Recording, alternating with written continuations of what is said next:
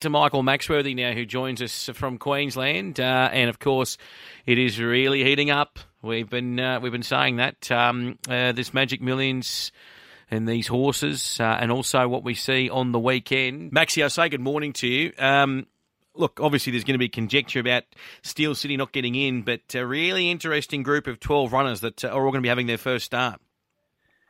Yeah, I haven't looked closely at that race as yet because, like most people, I'm a little bit confused. I just want to see the final field for it um, and then take it from there. Well, yes, that, that, um, that, final field is out now. So um, oh, okay. they've got it out. Yeah. They, they, did it yesterday. So, um, yeah, just a very interesting concept, and I'm sure one they will fine tune. But away from that race, um, did you catch Rob Archibald this morning on Racing HQ? No, I missed that, but I did see the tweet that you put out, and I was pleased to hear that um, Empress of Wonder is still in training and heading towards the Magic Millions. Dave, as I understand it, she's just got to get a start. That's right. So she's 16th on the order of entry at the moment, and uh, that is obviously capacity. So there's 16 runners. Yeah. So if uh, if she's going to get in, she's going to sneak in by the skin of her teeth. And what they're going to look at doing is, uh, well, they've already booked Chad Schofield. So he will uh, remain with the filly. And I guess all the eggs are in one basket. They just didn't want to start her this week and then back up. Yes, um, well, that's good to hear that report because they've had ample opportunities to to run her because she hasn't raced for a while now, but she hasn't been entered anywhere, and it just seems as though um, they've said, right, if we get a start in the Magic Millions, we'll go there. If we don't, well, um, that doesn't matter because she's precariously placed at the moment. As you say, she's 16th, but horses 14 and 15, Malibu and Mighty, I know for a fact they're not running, so she actually goes to 14. Um, so a little bit of leeway there for her, but still, as we await the final acceptors for the two races on Saturday, the qualifying races, the Nugget and the Opal, she could easily be leapfrogged if there's there's such a word, Dave. So yeah, I, wanted to get in the field, uh, not only my pocket because I did take some good prices about her early, but I do think she's she's got the right profile for the race. I mean, this time last year, a couple of weeks before the Magic Millions, all the talk was about Coolangatta. I think Tab had her at about two twenty. She ended up running at about a dollar ninety. But this year, um, we've got what five dollars um, the field. So um, what a difference a year makes. So it's a very open Magic Millions by the looks of it. But I just love the two performances at Empress of Wonder at Flemington and again in the Calaway Gal, where I've just used a little bit of a measuring stick. She finished slightly ahead of XL Dior, her stablemate that day in the Calaway Gal, and she clearly went better. She she was a it was a monster performance that day, and since then XL Dior has finished a close-up second to the novelist in the BJ McLachlan. So we just need to get her into the race, and uh, I think she's there with as good a chance as any Empress of Wonder. I like it, uh, Maxie. Mate, um, Star Thoroughbreds, uh, what's happening here? Well, Star Thoroughbreds have got a, a very, very interesting horse called uh, Alentia or Alentia, um, and she's only had the two starts. She's a three-year-old filly by Zoustar. And her two starts have been incredible midweek wins. The first one was at Doomben, and the latest was last Wednesday at Eagle Farm. She's won them with a head on her chest. First start, I think, by about four and then five, doing it effortlessly last Wednesday. Now, this time last Wednesday, she was a $26 chance for the Magic Millions Guineas, and all she had was 20000 in the bank.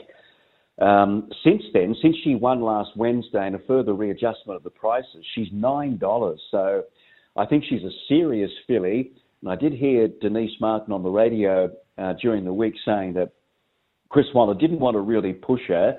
He was going to enter her for two races this Saturday at the Gold Coast, the uh, the three-year-old race, and also uh, the Fillies and Mares Rising Stars, which is a Class Four. It's a quarter of a million dollars. So if she happened to win that, then she'd slingshot, I would think, straight into the Guineas.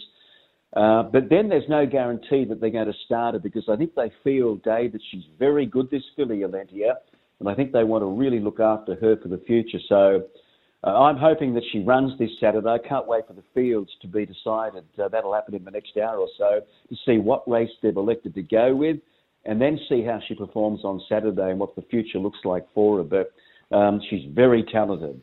All right, and, and uh, what about uh, this uh, GC track, mate? Um, I was watching that replay of last year's winner of the Wave, and it was it was wet this time last year, wasn't it? Yeah, well, um, the Gold Coast track, um, it, it's sort of through wear and tear over the years, it sort of slopes down towards the rails uh, when we're in the true position, which is usually the case when we race Metro Saturdays there. Um, they like to get towards the middle of the track. That's just been standard over the years, but there's been a lot of changes with all of this um, infrastructure at the Gold Coast. Um, they're developing, you know, lights. They've built a tunnel under the track. Um, they've completed the poly track. We had trials on that poly track there for the first time this week.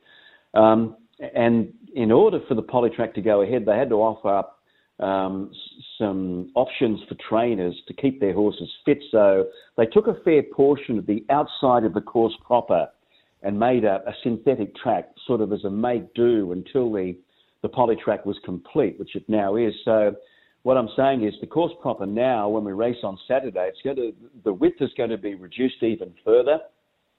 We haven't raced at the Gold Coast track since the 17th of December, and you know the prior month they were getting to the middle and the outside fence um, in particular, the last day that they raced there on the 17th of December, all of the winners came down the outside or indeed on the outside fence. So the track has been rested for about three weeks. Um, and hopefully um, they won't be doing that on Saturday, but it's just something to keep in the back of your mind. Just keep a keep an eye on the track. And after this uh, meeting on Saturday week, the Magic Millions Day, they're going to rip that turf track up. It's going to be beautifully cambered. Um, and it's going to be fantastic when we eventually get back onto it um, three parts of the way through this year, Dave. But um, we've just got this Magic Millions Carnival to get through on the course proper, and then um, the future's looking great for the Gold Coast Turf Club. It certainly is. When do the lights go in, Maxie? Is that, is that a couple of years, or is that going to be quicker than we expect?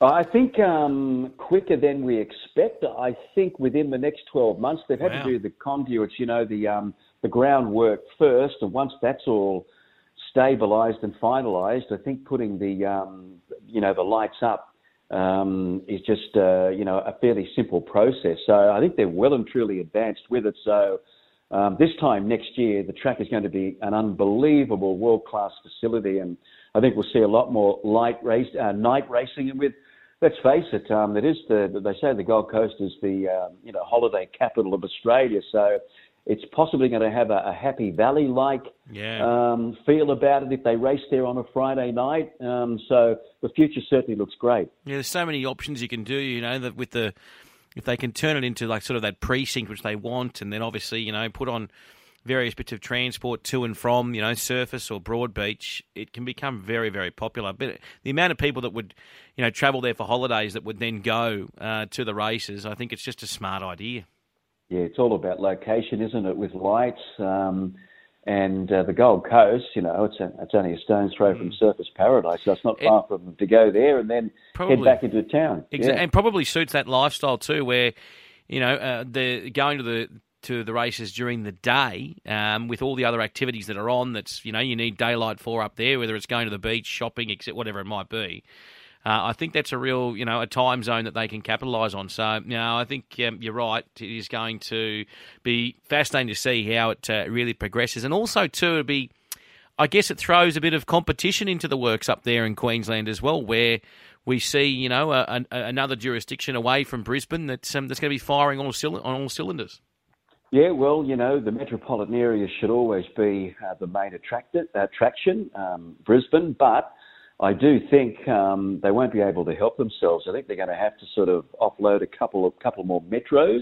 I think that's the plan for the Gold Coast Turf Club to push for a, you know, a few extra metropolitan meetings. You know, that status um, to go along with, um, you know, the brand new look Gold Coast Turf Club. So future certainly looking bright up here, both in Brisbane, and certainly at the Gold Coast. And as I say, it's probably going to take a year uh, once they do up that track, I mean, it's been a great servant.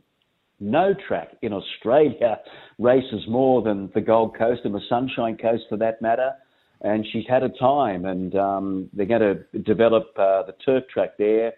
Uh, they've got Navesh and a wonderful team behind them to get it right. I'm just loving the fact that we're going to have a camber there finally, and you know it's it's going to be a more fairer racetrack. It's going to be you know they're not going to extend it any further, but I think they're going to have you know change the chutes a little bit, and I think putting in canvas, which um, which the track certainly um, definitely needs. I feel. Great to talk to you, Maxie. And uh, Glen Munsie listening, he's, he's about to do the preview with Richard Callander, that uh, night racing from that part of the world 2023. Have a great day, mate. Okay, thank you for that, Dave. Bye bye.